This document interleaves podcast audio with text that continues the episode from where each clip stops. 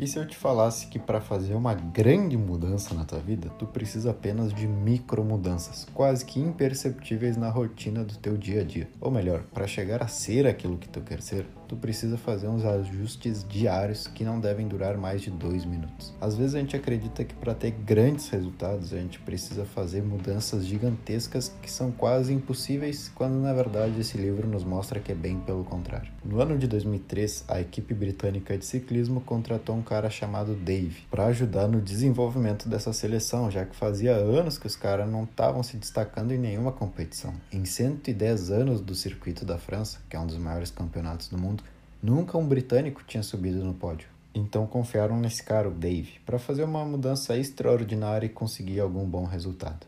Dave nunca acreditou em grandes mudanças, mas em mudanças pequenas que, com o passar do tempo, iriam trazer um resultado ótimo. A estratégia dele foi simples. Ele levantou cada aspecto do universo do ciclismo, desde o movimento do atleta até a organização financeira da equipe, e decidiu traçar metas para que cada dia eles melhorassem somente um 1%. Anos depois chegou o que veio a se chamar de a equipe de ouro, que era a equipe britânica batendo recordes, inclusive ganharam um par de vezes o circuito da França. Essa ideia do 1%, o autor nos diz que se aplica a qualquer área da nossa vida, que essas micro mudanças repetidas diariamente podem trazer resultados muito melhores do que havíamos imaginado. Mas o que acontece? Seja lá qual for o teu objetivo proposto, fazer dieta, ler mais, meditar, qualquer coisa, tu tem primeiro que enfrentar a preguiça, a vontade de deixar as coisas para depois e todas essas barreiras que tu precisa superar para colocar em prática o que tu decidiu. Não se ache o único do mundo com essas dificuldades. Todo ser humano tem o mesmo cérebro e ele é programado para buscar o prazer imediato. Nosso cérebro não foi programado para buscar o benefício a longo prazo. Ele precisa do prazer imediato. Foi assim que foi desenhado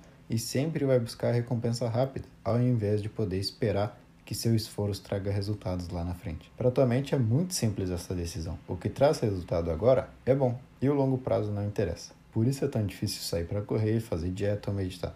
E é tão fácil ver mais um episódio da tua série Netflix ou comer mais uma bolachinha. Mas existe um jeito de hackear o nosso cérebro. A gente pode fazer com que as coisas de longo prazo nos pareçam uma recompensa imediata. No livro de hoje, Os Hábitos Atômicos, a gente vai aprender como que a gente pode sentir prazer em fazer atividades que não trazem um resultado imediato, mas que são de extrema importância para desenvolver qualquer melhoria que é desejada. Por que tu quer mudar? Normalmente as pessoas querem mudar quando seu resultado atual não agrada, mas fazer dessa maneira não é o correto a se fazer. Se tu realmente quiser mudar, tu tem que ir mais a fundo que isso tu tem que mudar a tua identidade, quem tu acredita que tu é. Nosso cérebro tende a fugir de qualquer hábito que não condiz com a nossa identidade. Se tu pensa que é fracassado, qualquer coisa que te faça sentir bem sucedido vai ser evitado ou postergado, porque tu não se identifica com aquilo, então tu vai querer fazer coisas de fracassado. E qualquer coisa ligada ao sucesso, tu vai evitar, porque tu não se sente confortável ali. Então, o primeiro passo é se focar em quem tu quer se tornar e dar argumentos para tua mente, se convencendo de que tu já é aquilo.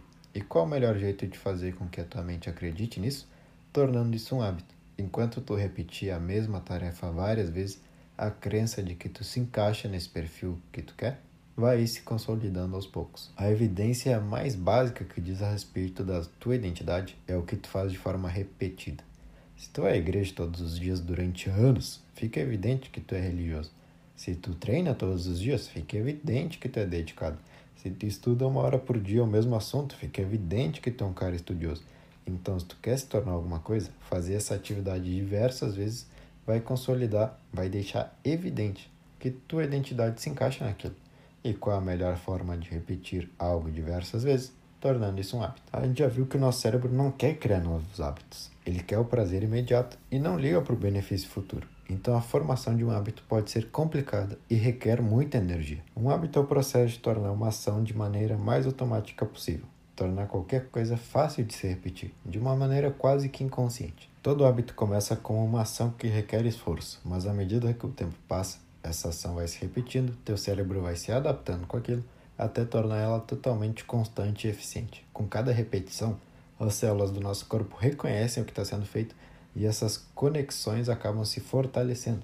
Criar essa automatização demanda muita energia e teu cérebro busca economizar energia, não gastar. Por isso que é tão difícil. Por isso que quando tiver que escolher qualquer decisão na tua vida, tua mente vai acabar escolhendo a que precisa de menos esforço e trabalho. Mas a gente pode enganar o nosso cérebro, a gente pode hackear ele e fazer ele pensar que a criação desses hábitos são, na verdade, recompensas imediatas. E ele vai estar motivado com aquilo. Dessa forma, ele pensa que vale a pena investir a tua energia naquilo ali. No livro, o autor vai nos dar quatro leis para mudança de comportamento. E elas estão desenhadas exatamente para isso. Então agora vamos ver cada uma delas. A primeira lei é torne isso óbvio. Nosso cérebro odeia tudo que é confuso. Dizer quero treinar mais ou quero comer melhor não significa nada para tua mente. Tu tem que decidir onde e quando tu vai tomar essa ação. E é tão simples quanto a fórmula que ele nos dá, que é o seguinte: eu farei tal coisa em tal horário no determinado lugar. Eu vou correr às 7 da manhã na academia do meu bairro. Isso sim o teu cérebro entende. E também outra dica é vincular aquilo que tu quer fazer com aquilo que já é um hábito para ti. Por exemplo, vamos supor que tu quer ler mais. Tudo dessa fórmula. Depois ou antes de o hábito que tu sempre faz, eu vou novo hábito. Então, todos os dias depois de eu tomar meu café, eu vou ler 10 páginas desse livro. Ter uma meta clara e objetiva faz com que teu cérebro visualize aquela situação, porque ela já foi imaginada, e meio que vai te empurrar a fazer ela acontecer no mundo real. A segunda lei é torne-o atrativo. Caso tu não saiba, teu cérebro sempre está procurando a dopamina, que é uma substância ligada ao prazer. Mas qual o segredo aqui? O truque está em que tu, como qualquer ser humano, consegue antecipar esse prazer, fazendo com que tu sinta essa dopamina mesmo antes da hora, o que acaba te motivando. E como que a gente pode usar isso a nosso favor? A gente pode usar esse novo hábito que queremos desenvolver na nossa vida e nos dar um presente após ter concluído essa tarefa. A fórmula fica mais ou menos desse jeito. Quando eu fizer novo hábito, eu vou me recompensar com o que eu gosto de fazer.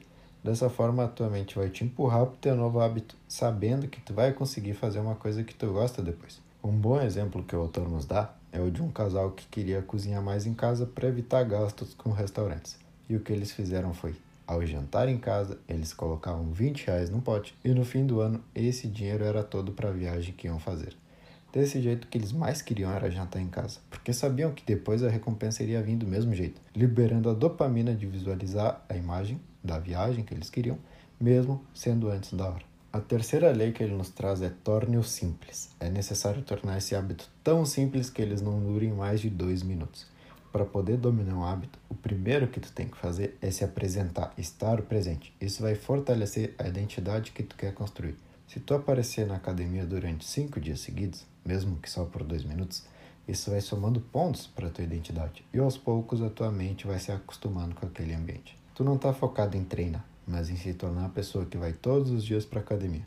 Desse jeito, as coisas vão ser muito mais fáceis. Então começa dominando os dois primeiros minutos de conduta e quando tu já tiver dominado esse início, tu vai dando passos maiores, construindo raízes cada vez mais fortes nessa nova árvore do teu hábito. E a quarta lei é torne isso satisfatório. O ser humano demonstra satisfação quando faz as coisas que estão no limite das nossas capacidades atuais. Não são impossíveis, mas também não são as mais fáceis do mundo. Estão no meio disso, no que ele chama de estado de flow. Esse estado de flow nos faz estar imersos na atividade, já que o nosso cérebro se sente motivado, conectado e recompensado com aquilo. A maior parte das pessoas sonha com uma vida fácil, mas ao atingir essa vida, elas voltam a querer algum desafio, procuram algo difícil que exija mais delas para sair do tédio. O estado de flow é a chave para nos manter satisfeitos e motivados no longo prazo, buscando sempre desafios que superam os teus limites, mas que é possível ter essa sensação satisfatória sempre que a realizar. Teus hábitos não estão na tua rotina simplesmente para que tu viva que nem um robô, mas para que tu tente sempre se superar neles mesmo, colocando um pouco mais de intensidade ou dificultando eles, te levando a outro nível de ser humano. Fluir é encontrar esse ponto de equilíbrio entre aquelas coisas fáceis de se realizar, quase automáticas, e aqueles desafios que te motivam e exigem algo a mais de ti. Lembre-se de melhorar sempre um pouco, mesmo que seja só um 1%. Então, beleza, pessoal? Esse foi o episódio de hoje. Espero que tenham gostado e nos vemos em um próximo capítulo de Livros para Empreendedores. Valeu!